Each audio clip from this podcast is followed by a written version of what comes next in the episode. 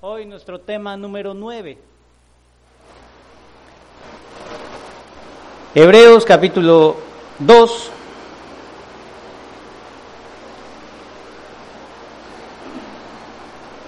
Hoy nuestro tema número 9 titulado Advertencia.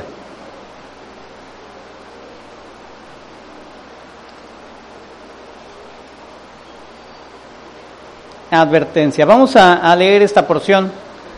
Hebreos 2, del 1 al 4. Acompáñame. Nos dice, por tanto, es necesario que con más diligencia atendamos las cosas que hemos oído, no sea que nos deslicemos. Porque si la palabra dicha por medio de los ángeles fue firme y toda transgresión y desobediencia recibió justa retribución, ¿Cómo escaparemos nosotros si descuidamos una salvación tan grande, la cual, habiendo sido anunciada primeramente por el Señor, nos fue confirmada por los que oyeron, testificando Dios juntamente con ellos, con señales y prodigios y diversos milagros y repartimientos del Espíritu Santo según su voluntad. Nuestra Biblia, la Reina Valera, tiene un subtítulo en esta porción donde dice una salvación tan grande. ¿Sí? hace ocho días veíamos este, el versículo 1, la exhortación a la diligencia, ¿cierto? ¿Recuerda usted que teníamos esa, esa exhortación a atender todo esto que hemos oído, ¿verdad? ¿Qué es lo que hemos oído? El Evangelio de nuestro Señor Jesucristo, la nueva dispensación, esta revelación que Dios trae ahora, no a través de eh, eh, sus siervos, sino en boca de su propio Hijo, en boca del propio Hijo de Dios.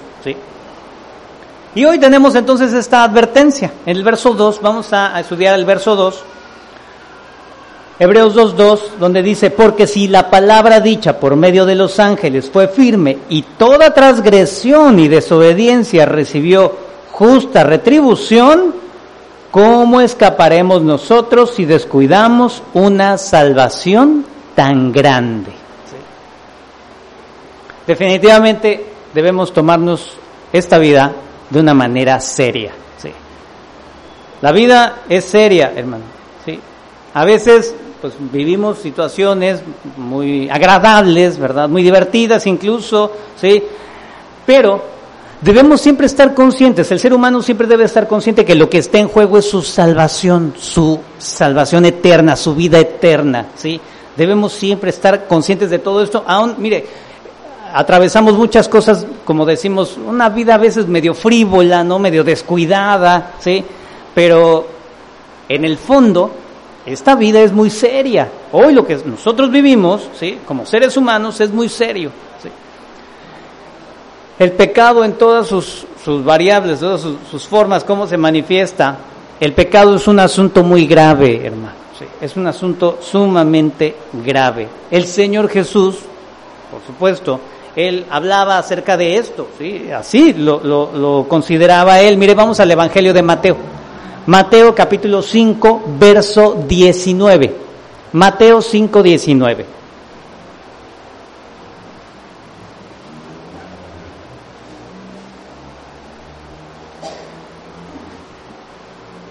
El Señor Jesús hablando acerca de los mandamientos, ¿sí? Y decimos a veces, bueno, si hay mandamientos importantes, hay mandamientos no tan importantes, ¿verdad? En, lo natural, podemos llegar a pensar así.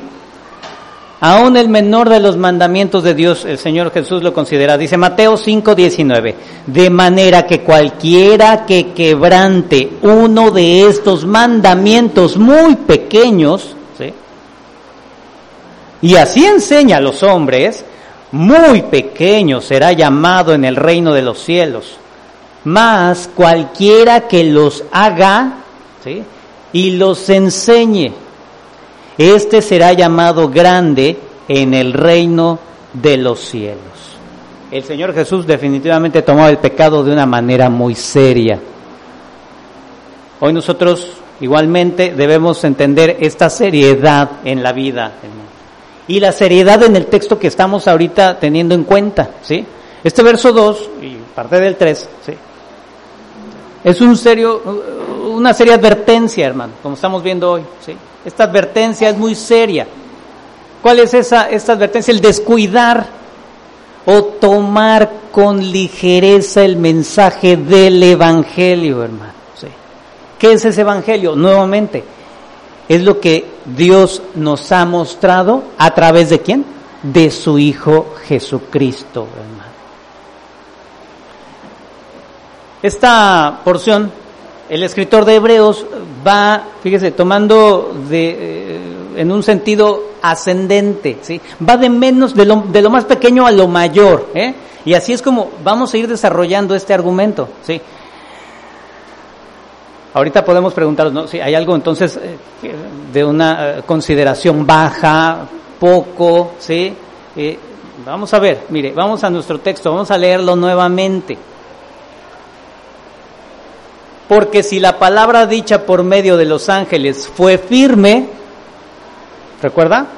Y toda transgresión y desobediencia, dice, recibió justa retribución.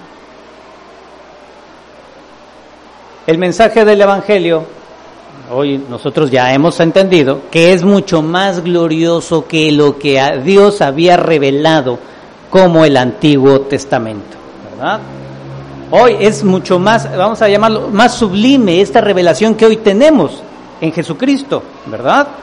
Bueno, pues esto es a lo que el escritor está llamando y va a llamar que va a ser muy grave desatenderlo, ¿sí?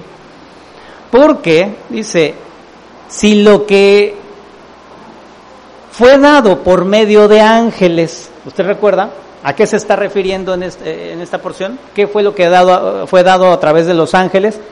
Lo que conocemos como la antigua dispensación, que le llamamos el Antiguo Testamento, ¿verdad? La primera revelación del Señor, ¿sí? Dice que esa revelación esa revelación de Dios fue firme, ¿sí? Tuvo firmeza. El escritor, le digo, va a ir de un rango bajo y va a ir ascendiendo, va a ir subiendo el grado de lo que él está considerando.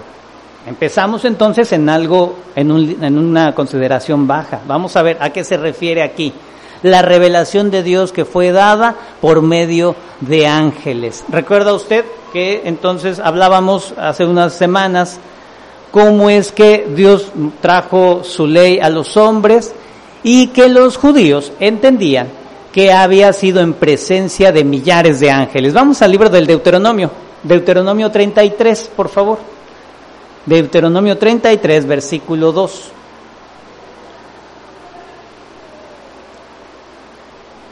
¿Qué es entonces de lo que está hablando aquí?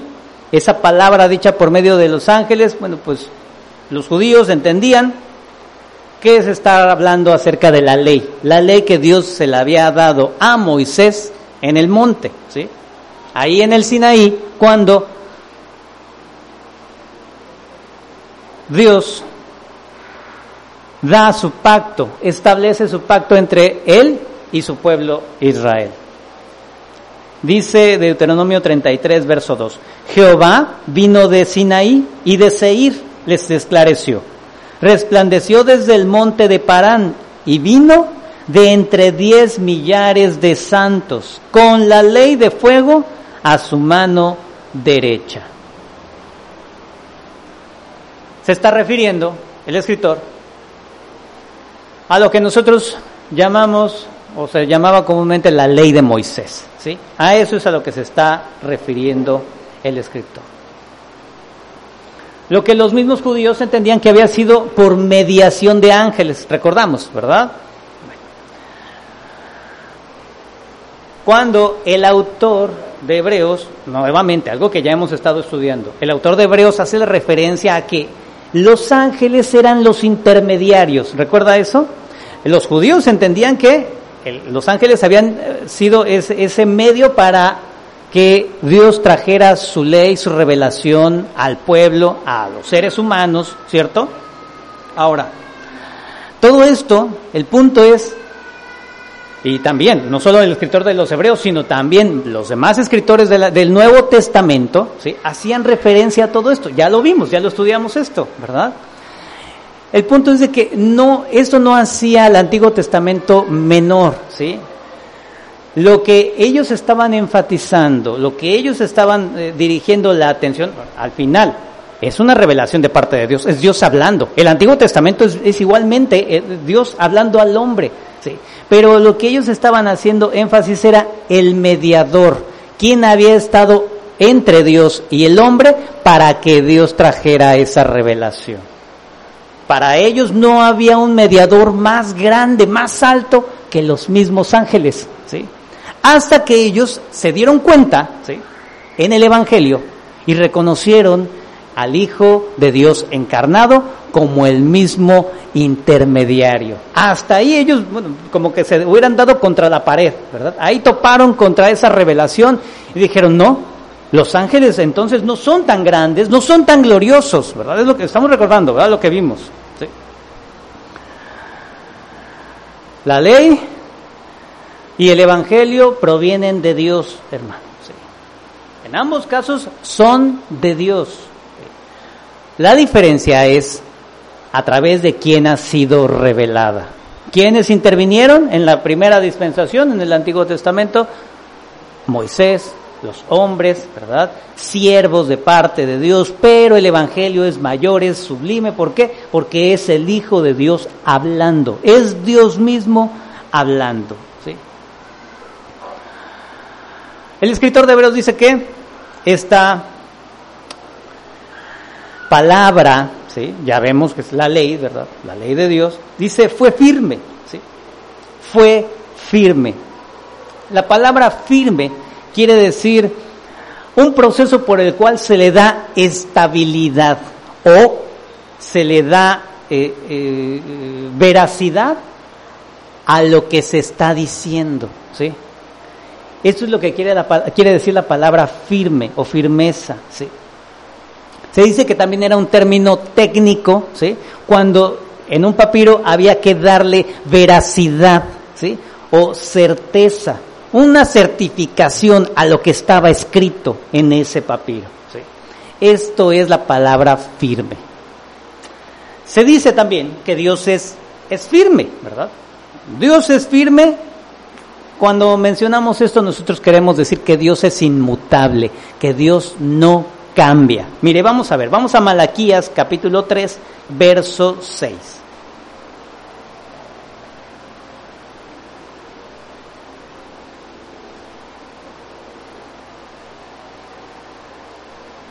Malaquías capítulo 3, verso 6.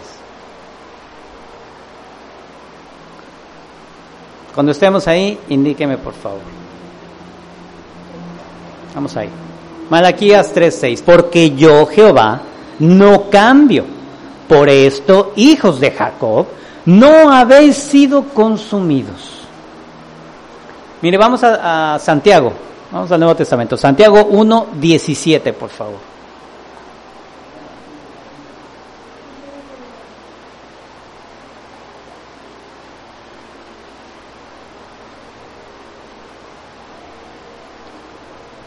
Firme, firmeza quiere decir confiabilidad, ¿sí? Quiere decir algo que está dando veracidad, algo que queda bien establecido, ¿sí? Dios es firme, Dios es inmutable, Él no cambia, ¿sí? En este sentido, Él es él, él, no tiene por qué cambiar, dice Santiago 1.17, toda buena dádiva y todo don perfecto desciende de lo alto del Padre de las Luces, en el cual no hay mudanza ni sombra de variación, ni un poquito así de cambio, porque Él es firme, ¿sí? Y todo esto de dónde viene, de dónde viene esa firmeza o esa inmutabilidad de Dios, ¿por qué Dios no cambia? Porque Dios es eterno, Él habita en la eternidad, ¿sí? Nosotros somos variables, somos inconstantes, cambiamos de parecer, ¿por qué? Porque vivimos sujetos a este tiempo, ¿sí? Estamos incluso sujetos a, un, a una fecha de caducidad. Tenemos un día donde vamos a dejar de vivir, ¿sí? Pero Dios no. Dios no está sujeto al tiempo. Él está viviendo, Él habita la eternidad. La eternidad no cambia, hermano. La eternidad es inmutable, ¿sí? De esta manera, pues su carácter no cambia, Dios no cambia, no varía. ¿Y qué cree? Su palabra tampoco cambia. ¿sí? Su palabra es firme. ¿sí? Él no dice hoy una cosa y mañana, bueno, ¿qué creen que siempre no?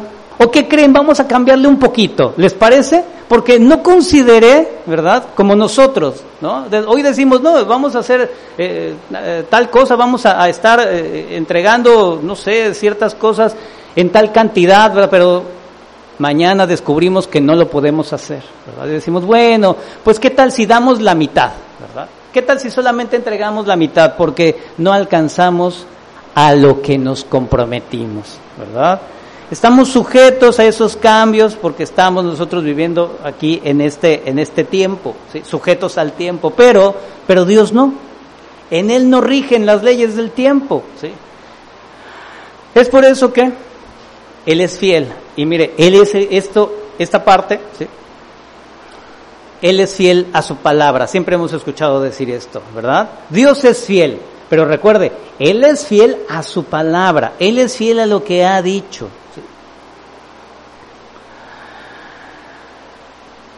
Debemos entender algo, hermanos, algo debemos de tener también muy claro, hasta aquí, a este punto, en cuanto a su revelación. ¿eh?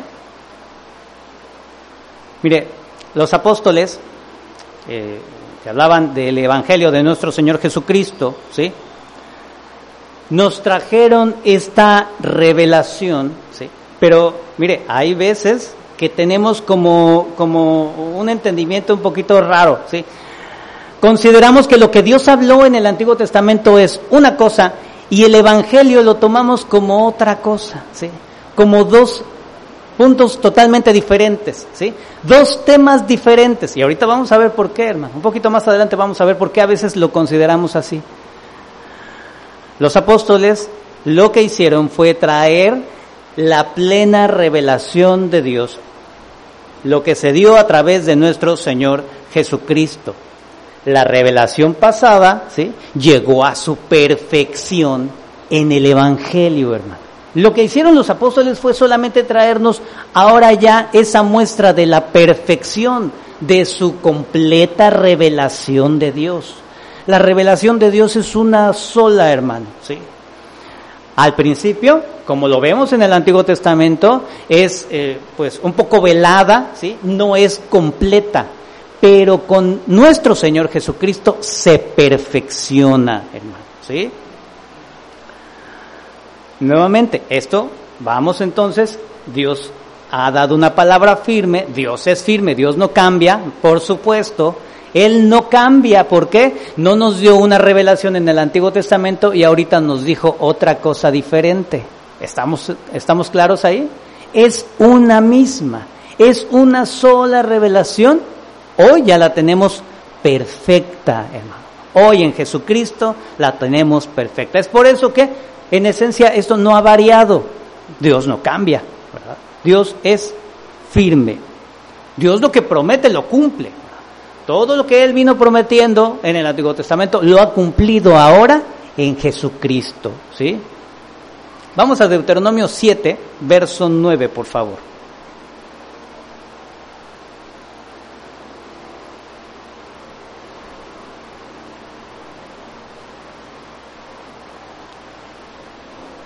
A veces llegamos a, considerar, le digo, hay quienes, hay creyentes todavía que llegan a considerar que el Dios del Antiguo Testamento era uno y Jesús, pues es diferente, ¿no? Es que Él es puro amor. Pero ahorita vamos a ver, es una situación muy fuerte que, que necesitamos también tener bien clara. Es el mismo Dios. El Dios del Antiguo Testamento y el Dios del Nuevo Testamento es el mismo. Mire, Deuteronomio 7:9 nos dice, Conoce pues que Jehová tu Dios es Dios, Dios fiel, que guarda el pacto y la misericordia a los que le aman y guardan sus mandamientos hasta mil generaciones. Y ahí decimos, maravilloso, ¿no? Gloria a Dios, ese es el Dios que buscamos, ¿no? Verso 10, y que da el pago, leado conmigo, ¿eh? Y que da el pago en persona al que le aborrece, destruyéndolo y no se demora con el que le odia. En persona le dará el pago. Aquel que cree en Dios y que le obedece, esto estas promesas, la firmeza de Dios es sublime, ¿verdad? porque decimos, Señor, tú ahí estás, siempre eres fiel, Señor. ¿sí? Pero también esa fidelidad nos muestra que sus veredictos, su condenación caerá sobre aquel que no le obedece, hermano. ¿sí? Aquel que se resiste a obedecer su palabra, que no lo recibe, también es firme lo que Dios ha dicho, hermano.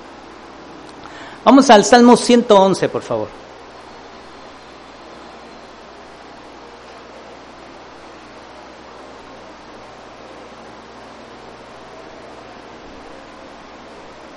Salmos 111, verso 7. Se lo leo. Salmo 111, verso 7. Tome nota, yo se lo leo. Nos dice, las obras de sus manos son verdad y juicio. Fieles son todos sus mandamientos, afirmados eternamente y para siempre, hechos en verdad. Mire, hechos en verdad y en rectitud. Redención ha enviado a su pueblo, para siempre ha ordenado su pacto santo y temible es su nombre. Sus mandamientos éticos, hermano, la verdad, el juicio, ¿sí? La verdad y la rectitud, ¿sí? Esos son firmes, ¿sí? Eternos, ¿sí? Y la redención que él ha prometido, ¿sí? Algo que no va a fallar, ¿sí? Ambas cosas son firmes, ¿sí? Porque Dios es firme. Dios guarda su palabra, hermano. No nos va a abandonar, ¿sí? Pero, hermano, eso es lo que necesitamos tener, tener este cuidado. Los mandamientos de Dios son firmes, ¿verdad? Y demuestran que Él va a estar ahí, ¿sí?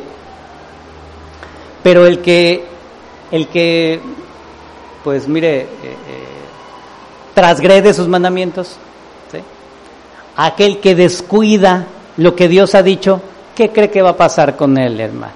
Dios es firme, ¿eh? Dios es fiel. Porque le digo, es muy bonito siempre mencionar que Dios es fiel y recordar que Él es fiel cuando, cuando estamos necesitados. Pero ¿qué tal cuando estamos rebeldes?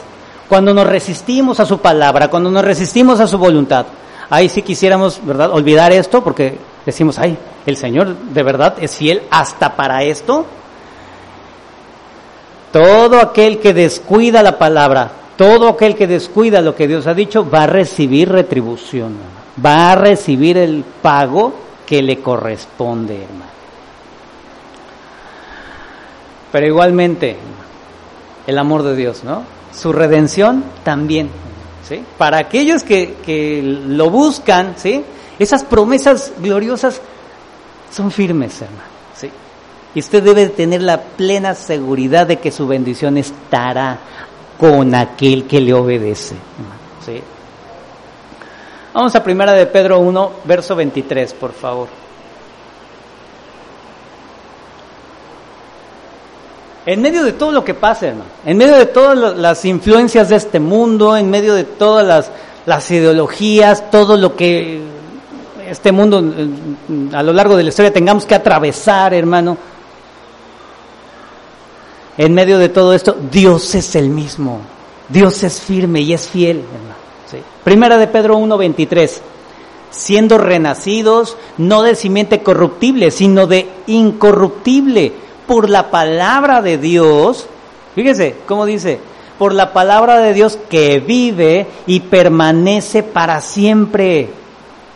Porque toda carne es como hierba y toda la gloria del hombre como flor de la hierba. ¿Qué pasa con la hierba? La hierba se seca, la flor se cae, ¿verdad? Todo tiene un límite, más la palabra del Señor. La palabra del Señor no es así. La palabra del Señor dice, permanece para siempre. ¿Y dónde encontramos esa palabra, hermano? ¿Dónde está esa gloriosa palabra que decimos, yo quiero eso? Y esta es la palabra que por el Evangelio os ha sido anunciada, hermano. Eso es lo que hoy tenemos, hermano. Eso es lo que representa el Evangelio hoy para nosotros, hermano. Pero regresemos a nuestro texto. Esa palabra que fue mediada por medio de ángeles, ¿no? Traída por medio de los ángeles, que intervinieron los ángeles, dice el escritor, ¿verdad? Fue firme, ¿sí? Todo esto, ¿a dónde va? Es firme porque proviene de Dios. Es firme porque es forma parte del mismo mensaje, ¿sí? Hermanos hebreos, hermanos de Ibri, no estamos ignorantes de esto. Es el mismo mensaje. Somos receptores de ese mismo mensaje que antes estaba medio velado, hoy lo tenemos ya plenamente a la luz, ¿verdad? Cristo nos lo ha revelado, maravilloso, ¿sí? Ahora consideren, dice hermanos hebreos, aquella revelación fue, dice, sí, la trajeron los ángeles, ¿sí? Fue firme por cuanto toda transgresión y desobediencia recibió justa retribución. Vamos a ver. Hay una gran seriedad en esta advertencia, hermano. Entonces, ahora sí vamos a, las demandas serias de parte de Dios. Es firme esa palabra, ¿verdad? La firmeza, ¿a qué se refiere también? A, esa, a eso que no cambia. Cuando hay algo que no cambia, nos transmite, ¿sabe qué? autoridad. La palabra de Dios tiene autoridad. Y de aquí deviene su autoridad. De esa firmeza deviene la autoridad de la palabra de Dios. ¿Sí? Eso es lo que está expresando aquí esta idea. La autoridad de Dios en su palabra es como permanente, hermano. Esa no va a cambiar nunca. ¿Sí? Y sabe, nos une. ¿sí? Nosotros estamos bajo una autoridad, estamos sujetos a esa autoridad. Esa autoridad ejerce su dominio sobre nosotros y nosotros tenemos que responder porque hay un, un vínculo, ¿sí? Estamos unidos a esa autoridad, ¿sí? Porque es nuestra autoridad. porque Hemos entrado en el pacto de Dios, ¿recordamos? Estamos, en, estamos viviendo bajo una relación de pacto, ¿sí? Dios cumple sus promesas, ¿verdad? ¿Qué es lo que nos gusta? Dios es fiel, Dios es firme. Estamos en una relación de pacto, Señor. Estamos en pacto contigo, Señor. Tú extendiste ese pacto, ayúdanos. Él responde. Él cumple sus promesas. Su palabra siempre se cumple. Pero nosotros, ¿qué cree? También tenemos que responder. ¿sí? Se nos exige, ¿sí? Obediencia. Se nos exige cumplimiento, hermano. Si no hay esa obediencia, si no hay ese cumplimiento, ¿qué cree? Viene sanción, vamos a llamarle corrección, vamos a llamarle castigo, hermano, de parte de Dios. ¿sí? Esa palabra firme que vimos, ¿sí? todo eso que fue en el Antiguo Testamento, aquel que no lo cumplió recibió dice, toda transgresión o desobediencia recibió retribución. Hubo consecuencias para aquellos que transgredieron o desobedecieron. Transgresión y desobediencia son casi palabras como sinónimos, ¿no? Entre ellas, ¿sí? Transgresión quiere decir ir más allá de las fronteras o de los límites permitidos. Eso es transgredir, ¿sí? Ahorita estamos, ¿verdad? En, este tiempo ahorita para, eh, ¿cómo le llamamos? La sana distancia, ¿no? No nos podemos saludar porque si no nos contagiamos de algo, ¿ah? No se vaya usted a contagiar, ¿no? Alrededor de nosotros hay como un, un límite, ¿sí?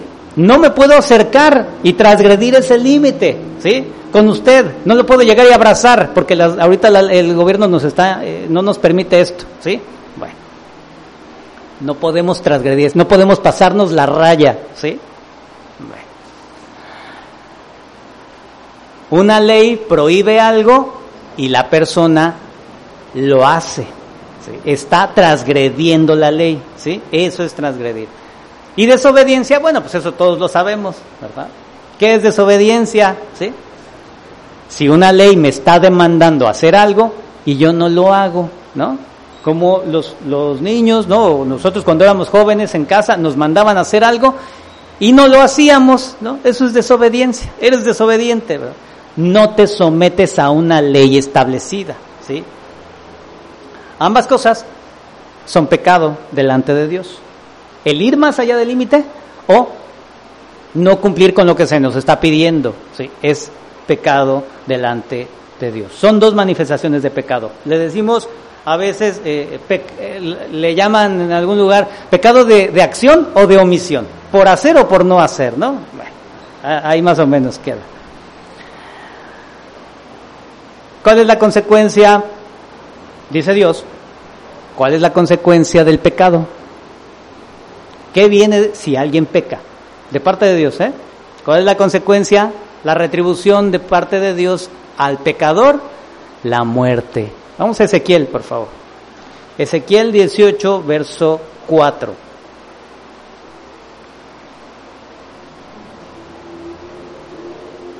Ah, ya se pone muy difícil este asunto, hermano. ¿eh?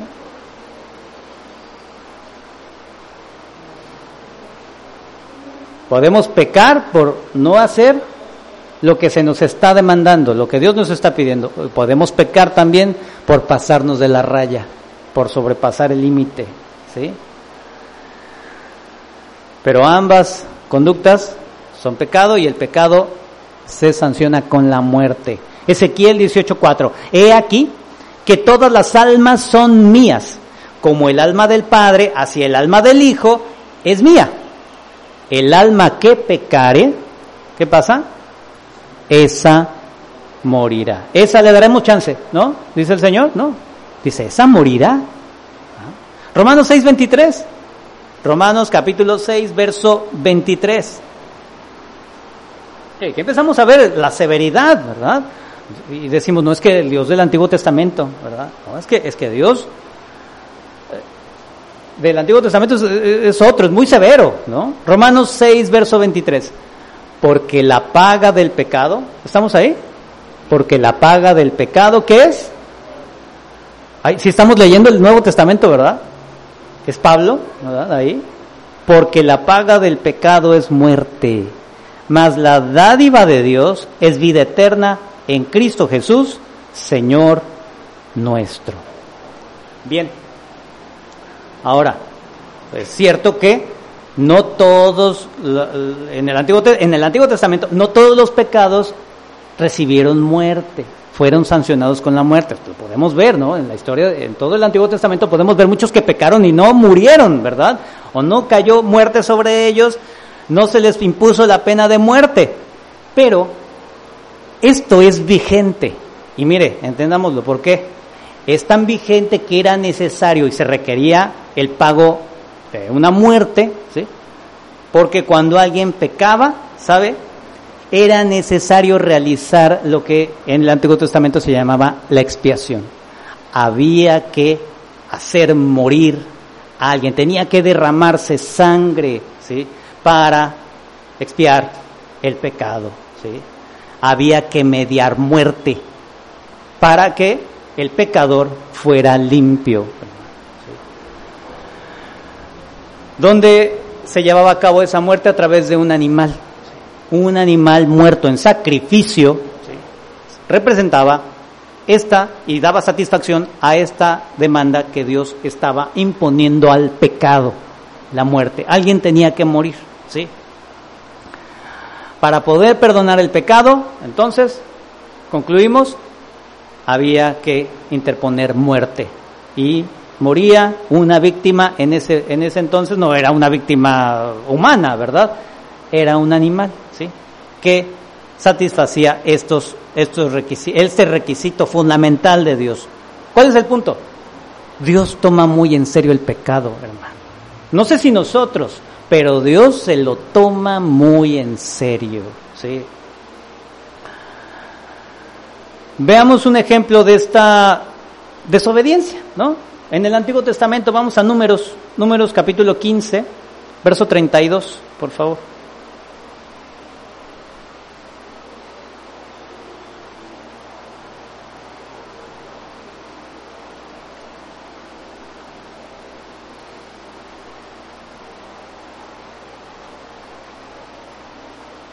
Números 15, verso 32.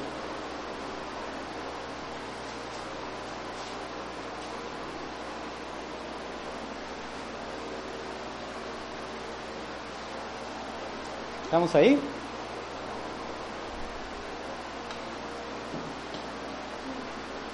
Nos dice, mire, esto ocurrió un poco después de que Dios había dado ya la ley a Moisés. ¿eh? Ya Dios ya le había dado la ley a Moisés, Moisés ya la había hecho pública, ya todo el pueblo conocía bien las demandas de Dios. Números 15:32. Estando los hijos de Israel en el desierto, hallaron a un hombre que recogía leña. Estaba pues, realizando una actividad, ¿no? Sin ningún problema. Pero esta actividad dice, recogía leña en día de reposo. Y los que le hallaron recogiendo leña lo trajeron a Moisés y a Aarón y a toda la congregación y lo pusieron en la cárcel porque no estaba declarado que se le debía de hacer. El día de reposo nadie debía tener actividad, nadie debía hacer absolutamente nada. ¿Por qué? Porque ese día estaba dedicado al Señor. ¿sí? Había que estar dedicado al Señor. Pero este hombre, sin ningún eh, otro afán, andaba buscando leña, recogiendo, haciendo este, este trabajo. No estaba claro qué es lo que se tenía que hacer con una, con una persona en esa conducta. Vamos al verso 35. Y Jehová dijo a Moisés. ¿Quién dijo? Jehová, ¿verdad? A Moisés irremisiblemente muera aquel hombre. Apedrelo toda la congregación fuera del campamento. Entonces lo sacó la congregación fuera del campamento y lo apedrearon y murió, como Jehová mandó a Moisés. ¿Y qué decimos? Como que está medio desproporcionado, ¿no? Ay, Señor, pues bueno, pues todo mundo, ¿verdad? Puede tener un descuido, ¿no? Excusamos las conductas, ¿a poco no? Somos muy dados a, decir, bueno, pues todo mundo le pasa. ¿Y sabe qué terminamos a veces diciendo? Ay, bueno, es que todo mundo peca, ¿no? Aquí no ha pecado, ¿no? Hermano, a veces entendemos esto muy desproporcionado, ¿sabe por qué? Porque no le damos nosotros la debida importancia al pecado. Dios, Dios sí le da la debida importancia al pecado y Dios considera al pecado digno de muerte. Él juzga al pecado digno de muerte. Dios juzga al pecador digno de muerte, hermano. Ese es el objetivo, ¿eh? Otro caso, vamos al Deuteronomio, por favor. Deuteronomio capítulo 21. Deuteronomio 21, verso 1.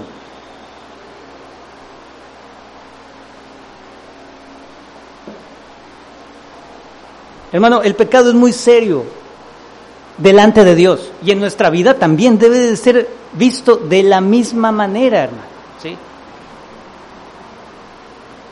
Dios estaba enseñándole a su pueblo la seriedad del pecado. De una manera irrevocable, el pecado merece la muerte, hermano. Aún, fíjese, en este caso, vamos a ver una situación que también, pues, eh, como diríamos nosotros, nadie participó, no tuvimos nosotros la culpa.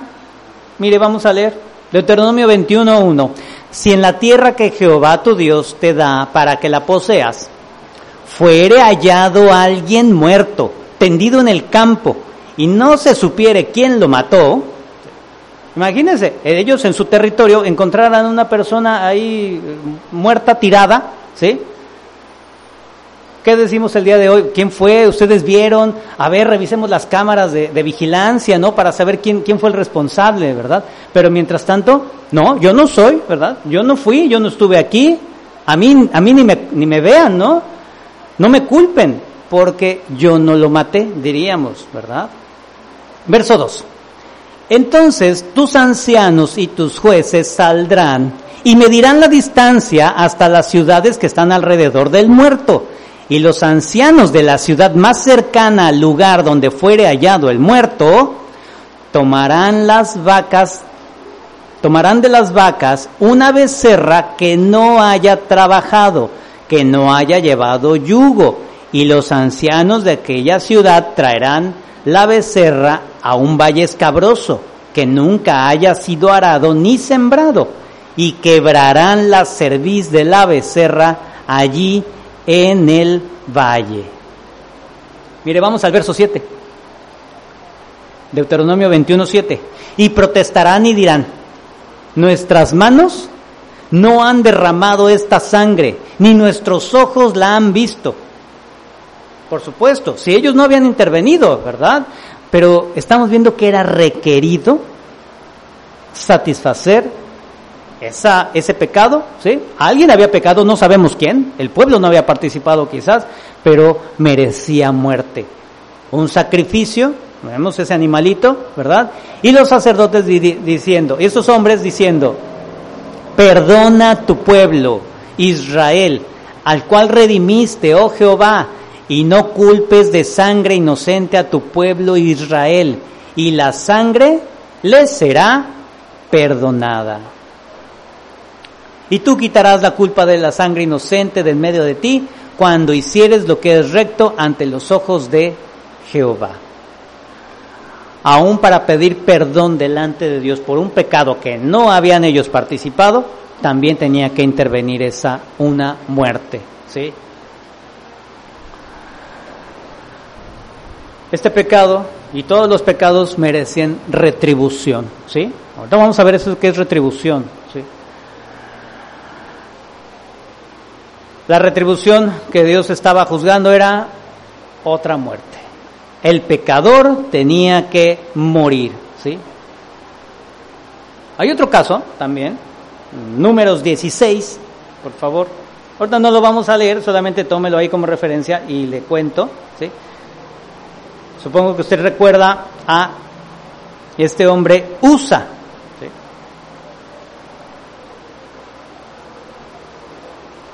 Perdón, es Primera de Crónicas 13, verso 7. Ya le estaba dando yo otra cita, estaba yo anticipando.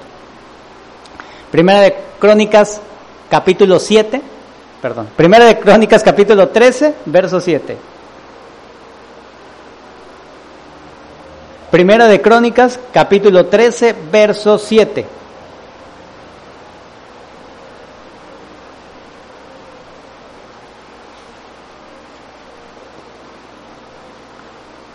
¿Estamos ahí?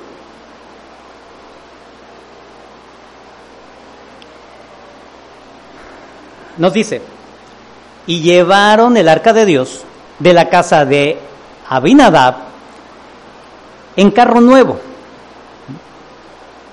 David, siendo ya proclamado rey, él busca traer el arca de Dios nuevamente, ¿sí? El arca de Dios está lejana, está afuera, bueno, todo esto. Están haciendo, se están llevando a cabo una obra, fíjese, una obra buena, ¿sí? Están buscando eh, restituir todo esto, ¿verdad? Se preparó un carro nuevo, ¿sí? Se estaba haciendo todo esto para traer eh, el arca de Dios. Y dice el verso 7, en un carro nuevo, y Usa y Ahío guiaban el carro. Verso 8. Y David y todo Israel se regocijaban delante de Dios con todas sus fuerzas, con cánticos, arpas, salterios, tamboriles, címbalos y trompetas. Pero cuando llegaron a la era de Kidón, Usa extendió su mano al arca para sostenerla, porque los bueyes tropezaban, ¿sí? había peligro de que se cayera el arca, y él, pues, quiso sostenerla, él quiso intervenir, ¿sí? Y el furor de Jehová se incendió contra Usa y lo hirió, porque había extendido su mano al arca y murió allí delante de Dios. Desobediencia de este hombre, porque aun cuando él pensaba hacer algo bueno, él no, no tenía permitido nadie tocar el arca aun cuando hubiera el riesgo, ¿verdad? Decimos a veces, es que si no lo hacía alguien, ¿quién iba a hacerlo, verdad? Yo tenía que intervenir, pero Si tú sabías que tú no puedes intervenir en estas cosas, tú, tú, ah, tú conoces tu lugar, tú conoces tu posición, ¿verdad? Una, una, eh, en un matrimonio, hoy orábamos por los matrimonios, ¿verdad? La esposa eh, interviniendo en las facultades que tiene el varón, ¿sí? Y tomar ella las riendas de la familia. ¿Por qué? Porque si yo no tomo las riendas, pastor, pues este, este matrimonio se va a ir al despeñadero, ¿verdad? Vamos, eh, se va a destruir este matrimonio. Yo por eso empecé a hacer esto, a hacer aquello. Si mi esposo no lo hace, yo voy y lo hago, ¿verdad? No es tu papel, no es tu posición, hermana. Debes asumir tu rol Tú te tienes que sujetar a lo que Dios ya ha delimitado, lo que Él ha determinado en su palabra. Lo demás no es para ti. Y si tú intervienes y tú haces algo que no te corresponde a ti conforme a tu rol de esposa, sufrirán consecuencias, vendrán consecuencias. Este hombre quería hacer algo bueno por el arca, pero no era él el indicado desobediencia, hermano. Y vino esa sanción de parte de Dios, hermano. Lo que le comentaba en números 16, ¿verdad? La rebelión de los hijos de Core. ¿Recuerda usted todo esta, esta porción? Bueno, ahorita no, le digo, no lo vamos a leer, que es muy largo. Los hijos de Core se rebelaron contra Moisés y murmuraron, ¿verdad? ¿Y qué fue lo que hizo Dios con ellos? Abrió la tierra y se tragó a toda esta familia. ¿sí? Usted lo puede ver en números 16. ¿sí? Dios se tomaba muy en serio. ¿Y qué cree? Todavía se toma muy en serio el que se obedezca su palabra. ¿sí? Toda desobediencia y transgresión recibió su justo castigo, recibió su retribución, hermano. Y eso, mire, como ya lo habíamos visto. Y eso que es solamente una palabra dada por medio de ángeles, ¿eh? es lo que está diciendo el, escritor de Hebreos. ¿sí?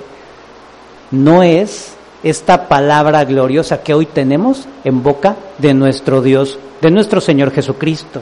¿sí? Aquella palabra que fue dada, digo, por mediación de personas incluso. Dios usó sus profetas para hablar. Y fue una palabra tan firme que aquel que la desobedecía una palabra con tal autoridad que aquel que desobedecía recibía consecuencias, hermano. Estamos viendo entonces aquí, ¿verdad? Que Dios es justo, ¿sí? Dios es un Dios justo, ¿sí? Dios es un Dios también que se aira, ¿sí? Y también, hermano, aquí debemos considerar la responsabilidad del ser humano. ¿sí? Debemos tener siempre esto muy en cuenta. ¿sí? sí, hay una gran severidad en el castigo de Dios al pecado. Tengamos siempre esto en cuenta, hermano.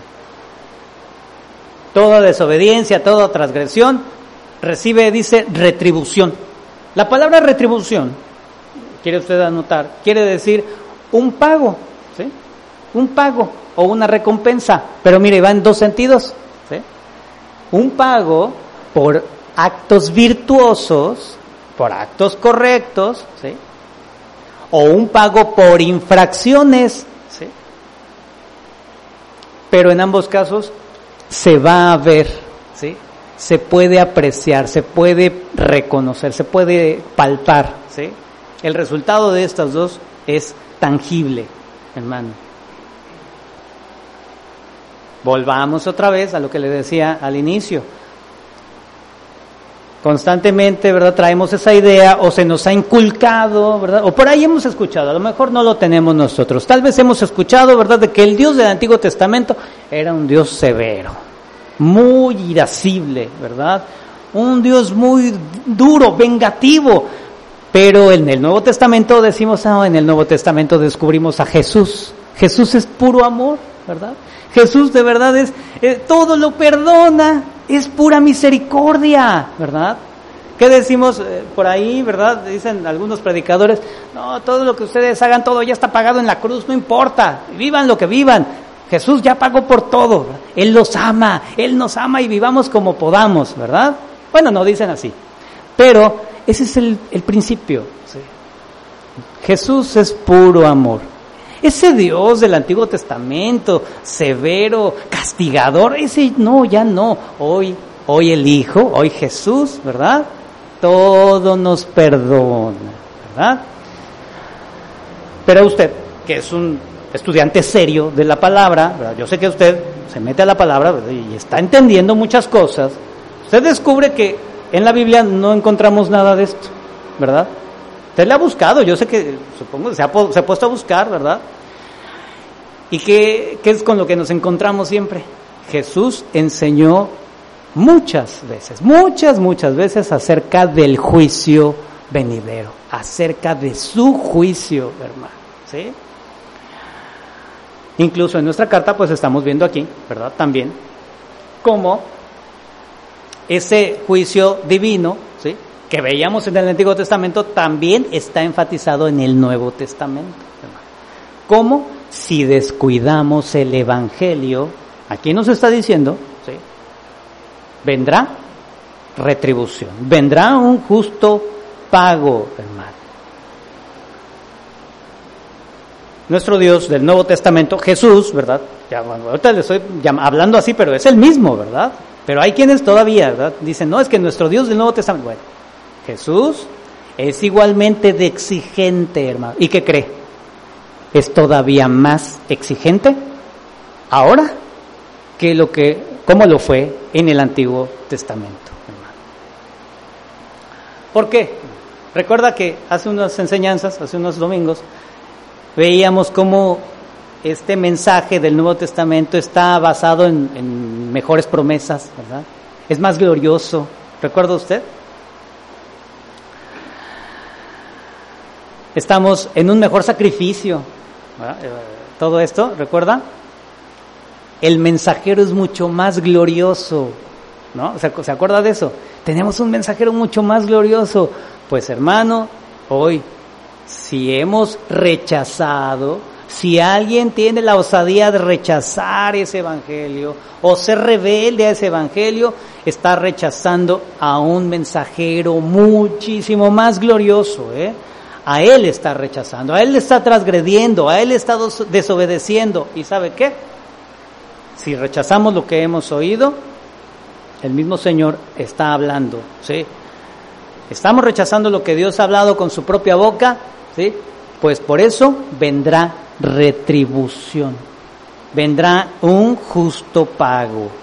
¿Se acuerda ahorita de lo que veíamos, del, hombre que salió a, levantar la leña, ¿no? A juntar leña, ¿no? Ahí andaba inocentemente, ¿no? ¿Qué decimos? Entre comillas, ¿no? Inocentemente. Porque así somos los seres humanos, ¿no?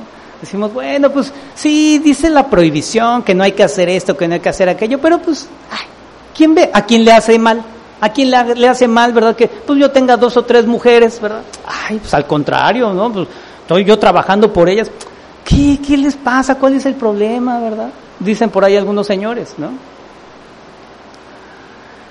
¿Qué tanto, verdad? Puede ser el, pues, un poquito de chisme por aquí, un poquito de chisme por allá. Ay, pues es para hacer más interesante la plática, amor, así dicen algunas señoras, ¿no?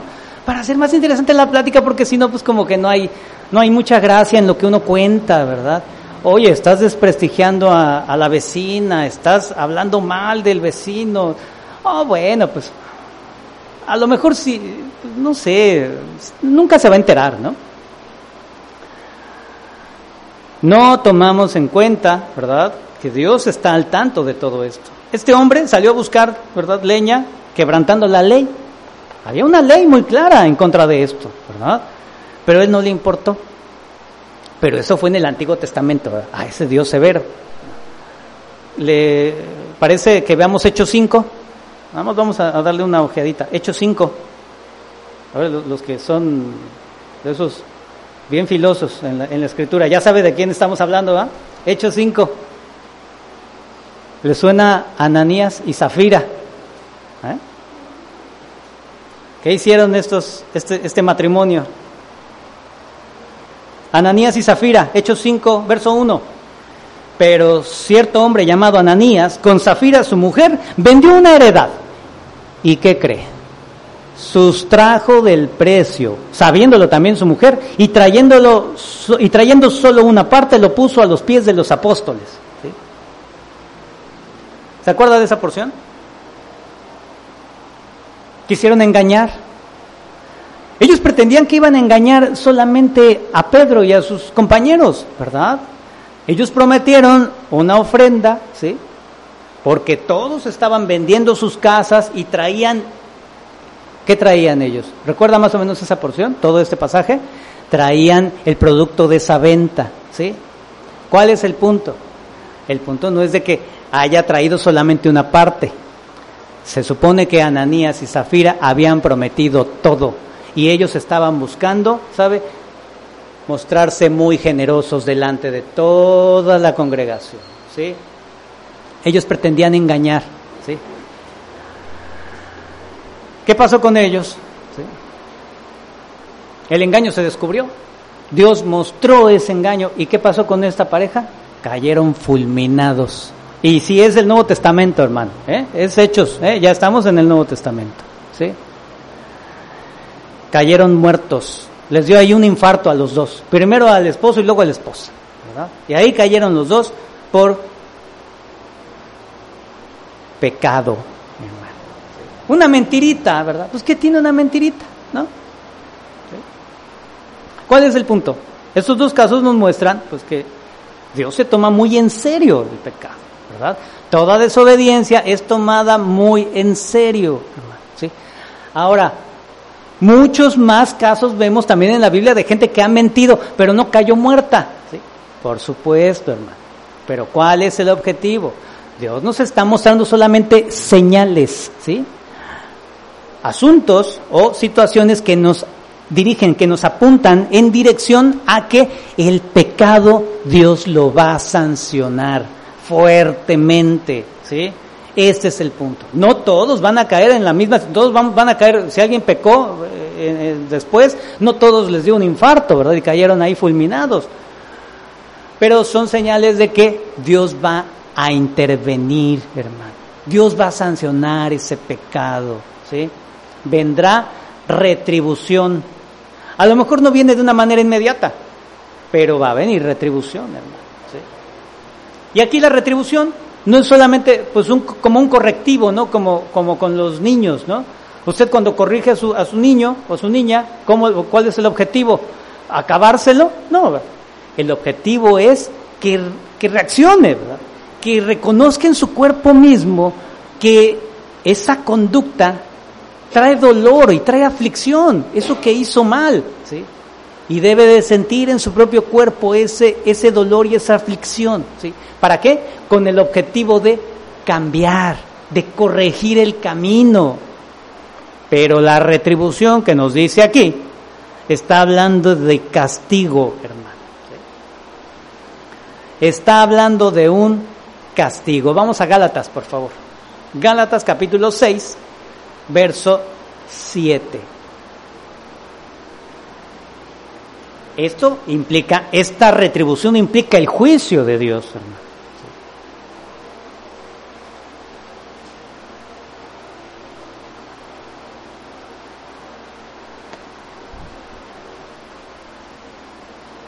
Gálatas 6, verso 7.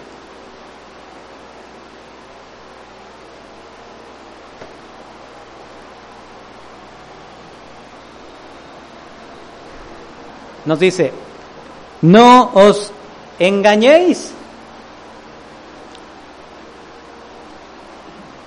¿Qué tal, eh? No os engañéis. Dios no puede ser burlado. Pues todo lo que el hombre sembrare, eso también segará. Y el sentido cómo aplica esto, hermano, es cómo estamos viviendo esta nueva vida de creyentes. ¿Cómo estamos viviendo nuestra vida cristiana hoy, hermano? ¿Sí?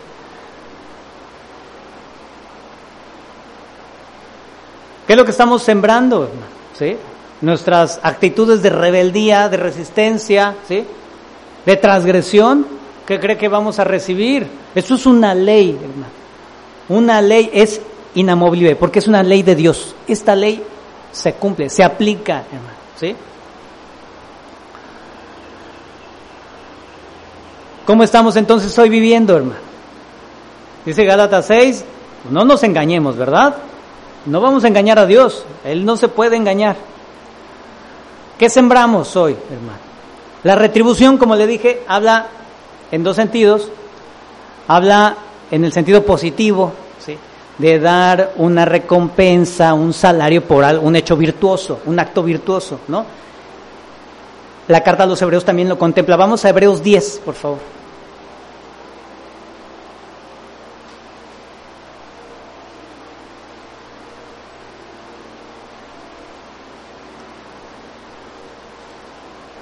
Hebreos 10, verso 35.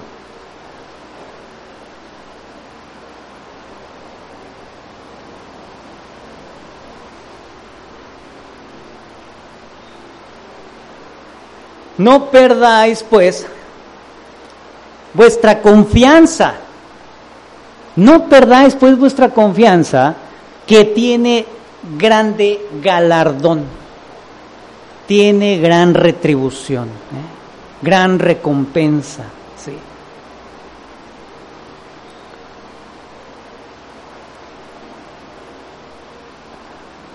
Al final está hablando de un pago justo, hermano. ¿sí? Todo lo que el hombre sembrare, eso también segará. ¿sí? Estamos perseverando en esa confianza. ¿Qué es esa confianza?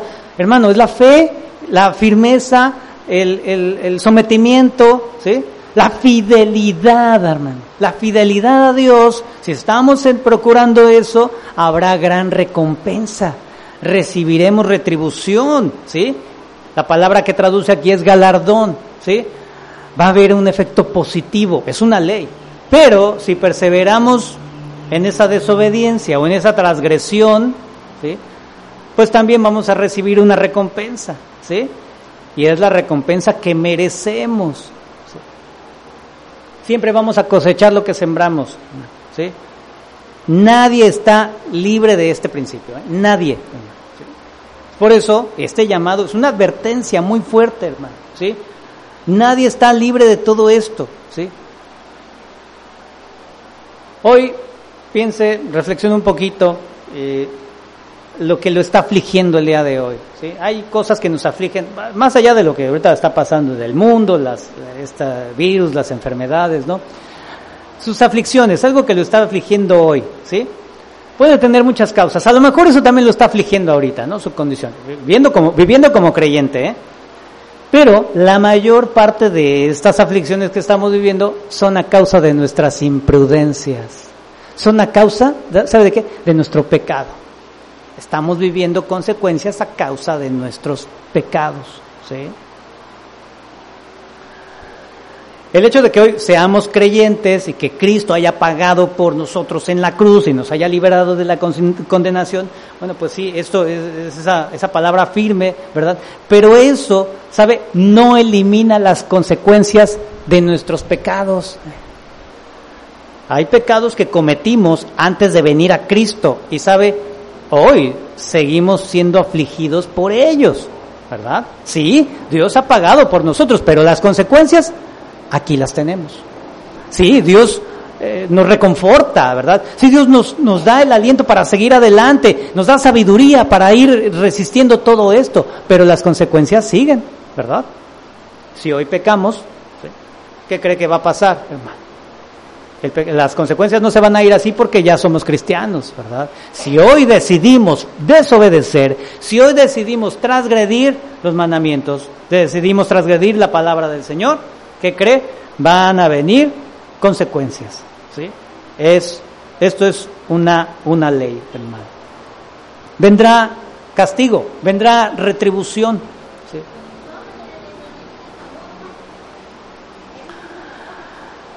¿Qué es lo que se nos pide? Mire, hemos visto que como creyentes se nos demanda pues tener, eh, vimos hace ocho días, ¿no? Perseverar en esta vida de fe, ¿verdad? Eh, la meditación de la palabra, considerar la palabra, orar, estar en comunión, ¿verdad? En, la congregación, estar en comunión, por supuesto, con Dios, ¿verdad? Todo esto, ¿sí? Si lo desatendemos, ¿qué va a haber, hermano? ¿Qué va a empezar? ¿Dónde va a empezar todo esto a tener repercusión, hermano? nuestra vida cristiana va a empezar a ser medio debilucha, ¿no? Si nosotros perseveramos en, en mantenernos, en conocer la palabra, en, en, profundizar en ella, en la oración, vamos a tener una vida cristiana fuerte, sólida, ¿verdad? Así muy musculosa, ¿no? Imagínense, ¿no? Así su vida cristiana. Pero si le empezamos a bajar, ¿cómo nos vamos a ir poniendo? Uh, así como el pastor, así bien flaquito, no, no, bien, ¿no? Debiluchos, ¿no? En lugar de ser una vida cristiana poderosa, vamos a tener una vida cristiana pues muy escuálida, ¿verdad? Muy endeble, ¿sí? Vamos nuevamente a Gálatas. Gálatas 6, verso 8 y 9.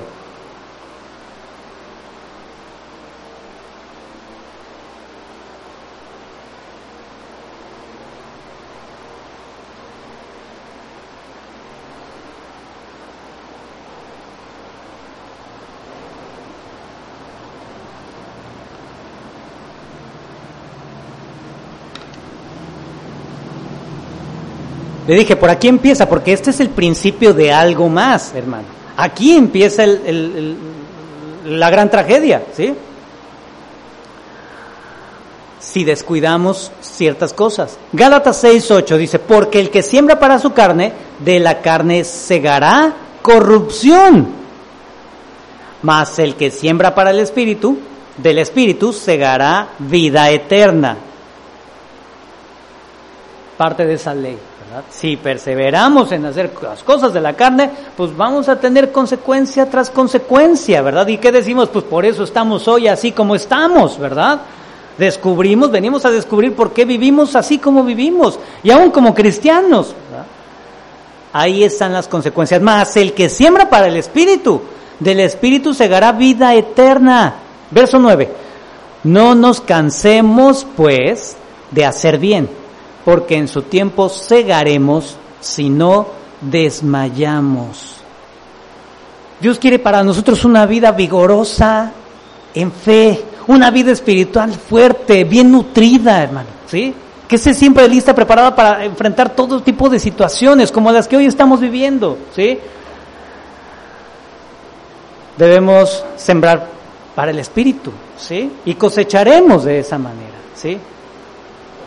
Porque lo que está buscando el escritor de esta carta, el escritor de Hebreos, nos lleva a un punto muy grave, ¿sí? No es solamente aquí el asunto de, bueno, pues ahí la vamos llevando, ¿verdad? Pues mi vida ahí espiritual, ay, pues ahí como, es como el fútbol, ¿no? Es de media tabla, ¿no? Pues ay, siempre. De 10 partidos gano 4, ¿no? Ahí la voy llevando, ¿no? Bueno, eso es lo que el fútbol más o menos le saben, ¿no? Pues una vida promedio, pastor. Pues no, ni muy, muy, ni tan, tan, ¿no? Pues ay, trato de llevar una vida equilibrada, espiritual, ¿no? Dicen por ahí otros, ¿no? No sé qué quieran decir con eso, pero a mí lo que más me late es de que pues hay, son los de que van cada ocho días y, y eso si acaso, ¿no? Y la Biblia pues ahí está guardada en el, en el librero o en el coche o no sé dónde, ¿verdad? Y el domingo en la mañana como de, ¿dónde está mi Biblia? ¿Verdad? Dicen, ¿dónde está? O cuando hay algún problema, vamos a orar, oye, la Biblia y se me olvidó en la congre, mamá. Bueno. No es solamente esto, hermano, porque esta es una raíz, este es el principio de algo más grave. El punto a donde nos está dirigiendo es el peligro de la incredulidad, hermano. ¿sí? El peligro de la incredulidad. Y eso es a lo que nos podemos ir dirigiendo. Y esto es en lo que los hebreos estaban en riesgo, hermano. ¿sí? El descuidar la salvación, hermano. El descuidar la palabra, ¿sí? El abandonar la vida de fe. A veces decimos, bueno, pues ahí voy cuando pueda, o, bueno, una vez, un domingo sí, tres no, ahí nos la vamos llevando, ¿verdad? Vamos a estudiar la Biblia, mira, ¿qué dice la esposa, el esposo? No, generalmente, no, las esposas, mire, vamos a estudiar, mire, léenos la Biblia, ay, mañana, ¿no? No, vamos a ver el noticiero, ¿no? Porque ahorita queremos saber qué pasa con el virus, ¿no? O vamos a ver mejor una película, ¿no? O bueno, les leo, les leo ahora el domingo en la noche, ¿no? una vida descuidada, de desidia, ¿verdad? Esa vida descuidada es el primer síntoma ¿sí? de esta gran tragedia que viene de la incredulidad, hermano. ¿sí? Y eso es lo que el autor está ahí con ese, esa incertidumbre. Dice, no quiere que caigan estos hermanos, no quiere que caigan en todo esto. ¿Sabe quiénes cayeron en algo semejante? El pueblo de Dios. El pueblo de Dios, los israelitas, siempre nos representan, son, son, nos representan en la escritura como, como ese eh, pueblo, ¿verdad? Que iba dirigiéndose, recuerda esa parte del Éxodo, dirigiéndose a la tierra prometida, pero, pero ¿cuántos llegaron a esa tierra prometida? ¿Te recuerda todos esos pasajes? ¿Cuántos salieron de Egipto? ¿Verdad? ¿Qué cree? Dios habló a Moisés, Dios inquietó a su pueblo, ¿sí? Pero ¿qué cree? Hubo muchos de su pueblo que no respondieron. La mayoría respondió, ¿verdad? Por supuesto. Pero aún toda esa mayoría falló en medio del camino. ¿Y qué cree que pasó con ellos? En medio de ese desierto fueron quedando, uno tras otro, fueron quedando. ¿sí? Aquí Hermanos, no nos está hablando solamente de ese descuido, ¿eh? este es el primer paso, el descuido que empecemos a tener, ¿sí? Sino aquí lo que está llevándonos es volver atrás, rechazar la incredulidad, ¿eh? Digo, y esto es el primer síntoma, Tengamos cuidado, ¿sí? El rechazar a Cristo, el rechazar al Evangelio, le digo, no se da de un día para otro, ¿sí? Es un proceso, ya hemos estado viendo, ¿sí? Veamos un poco de esto, hermanos, en, en el ejemplo de Israel, ¿no? Vamos al libro de Números, por favor. Números capítulo 14.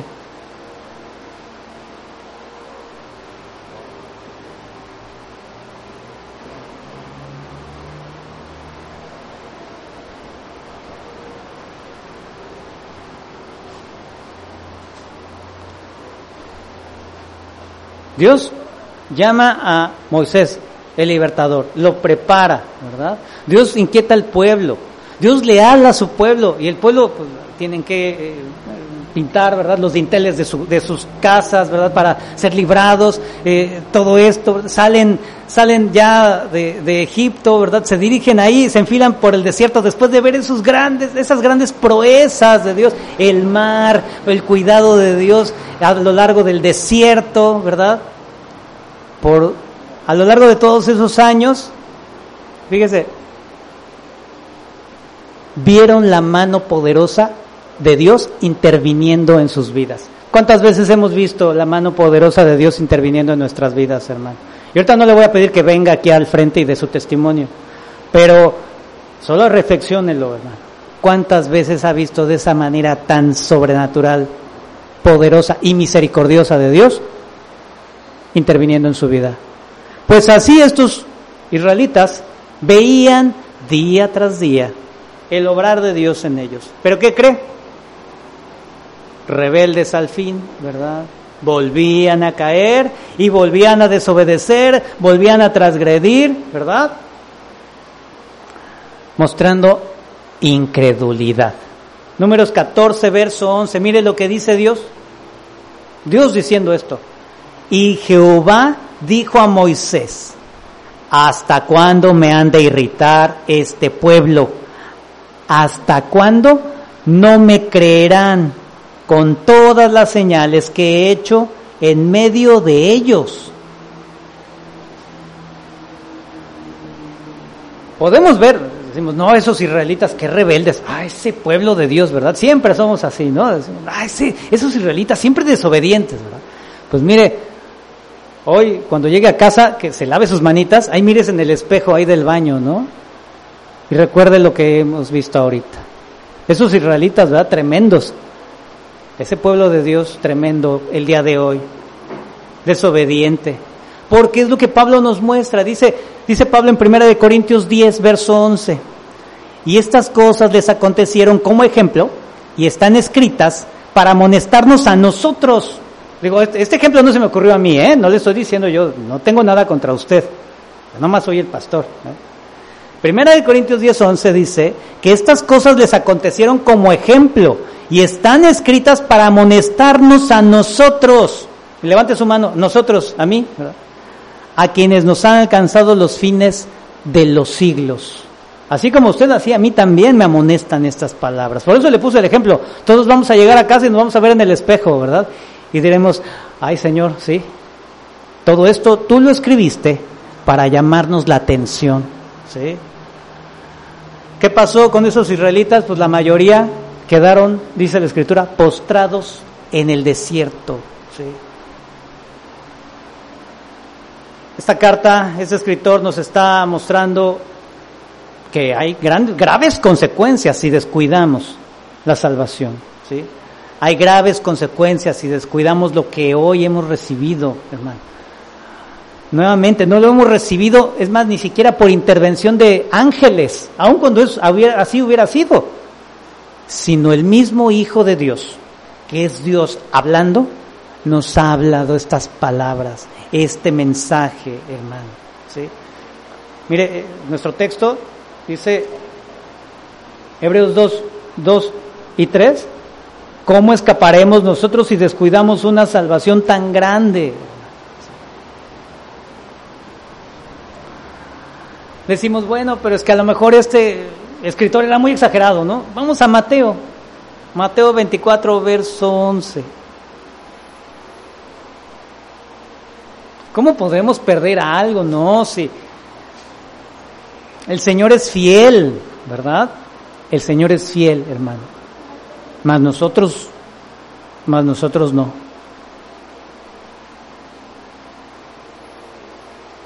Mateo 24, verso 11. ¿Estamos ahí?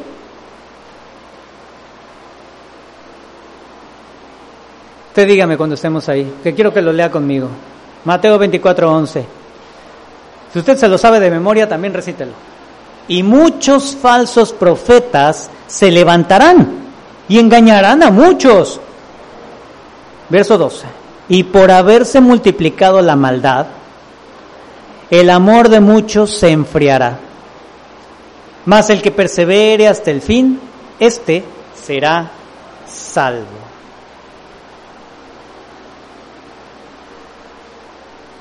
Muchas situaciones, muchas circunstancias nos llevarán, ¿verdad? falsos maestros, desilusiones, tragedias, muchas cosas, ¿sí? Ya vimos, afectan, ¿sí? Este camino de fe, ¿sí? Al final nosotros somos responsables de qué respuesta estemos dando, hermano. Aun cuando la se multiplique la maldad, ¿verdad? Y sabe, esto nos lleve a que el amor de muchos se enfríe. Tengamos cuidado, hermano. nuestra desobediencia, nuestra resistencia, nuestra transgresión, ¿verdad? Nos puede llevar a todo eso. Y es la seria advertencia el día de hoy, hermano. Si alguien transgrede, si alguien desobedece, hermano, está descuidando lo que Dios ha hablado, ¿sí? Y si lo descuidamos, hermano, esto está hablando de abandono, ¿eh? Vamos en ese sentido, ¿eh? Vamos de, enfilados a esa incredulidad, a ese abandono, ¿sí? Vendrá un juicio muy, muy severo. Es por eso, hermano, pues el autor nos está llamando, ah, llama primero a los hebreos, ¿verdad? Y también a nosotros, ¿sí? Yo quisiera, para terminar, hermano, antes de orar, que, leamos Hebreos 12:12, 12, por favor.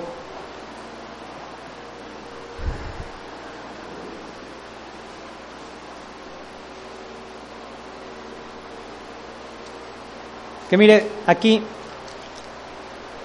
digo, nos podemos quedar esta advertencia, ¿verdad? Decimos, sí, comprendemos, muy importante la palabra, ¿verdad? Es Dios hablándonos, no es cualquier mensaje, ¿sí? Pero nos tiene que, esta reflexión nos tiene que llevar a la acción, hermano, ¿sí? Porque ya ha sido, creo, bastante, ¿sí? De que permitamos que ese desánimo, esa queja, murmuración, permitir esas tentaciones, ¿verdad?, de nuestra vida. ¿sí? Todo esto, usted sabe a dónde nos lleva, a una apatía, y esa apatía a una infidelidad a Dios, hermano. ¿sí? A veces pareciera que estamos viviendo una vida cristiana, miren, no cómoda, sino ya de plano desinteresada. ¿eh? Ah, que le digo la palabra, apática, ¿verdad? Sí. Desanimada. Sí. Todo esto está desviándonos. Todo eso está desviándonos. Usted ya sabe, en estas advertencias, ya sabe a dónde nos lleva, ¿verdad? alejarnos de Dios, ¿sí? A tomar solamente eh, la reunión, el buscar la comunión en la iglesia como una costumbre más, ¿no? Ahora muchos están muy preocupados en esos días porque eh, ya las iglesias a lo mejor tienen que cerrar sus puertas, ¿no? Y pero va a haber palabra, nos comunicamos por internet, pues hay muchos medios, ¿no? Pero hay mucha gente que ahorita está bien preocupada porque dice, es el momento para reunirnos y juntarnos, ¿cómo que van a cerrar, verdad? Que no, eso es falta de fe. ¿no? Eso lo dice alguien que pues es inconstante, hermano, en realidad. Es lo que platicaba el hermano Carlos hace un momento. Alguien que depende solamente de, una religiosidad, hermano. ¿Sabe? Nos desviamos, ¿sí? Ya tomamos la reunión como una, pues, una costumbre más, una religión más, hermano, ¿sí? lo que se ha perdido es ese fuego en el corazón. ¿Recuerdan lo que hablábamos de ese primer amor?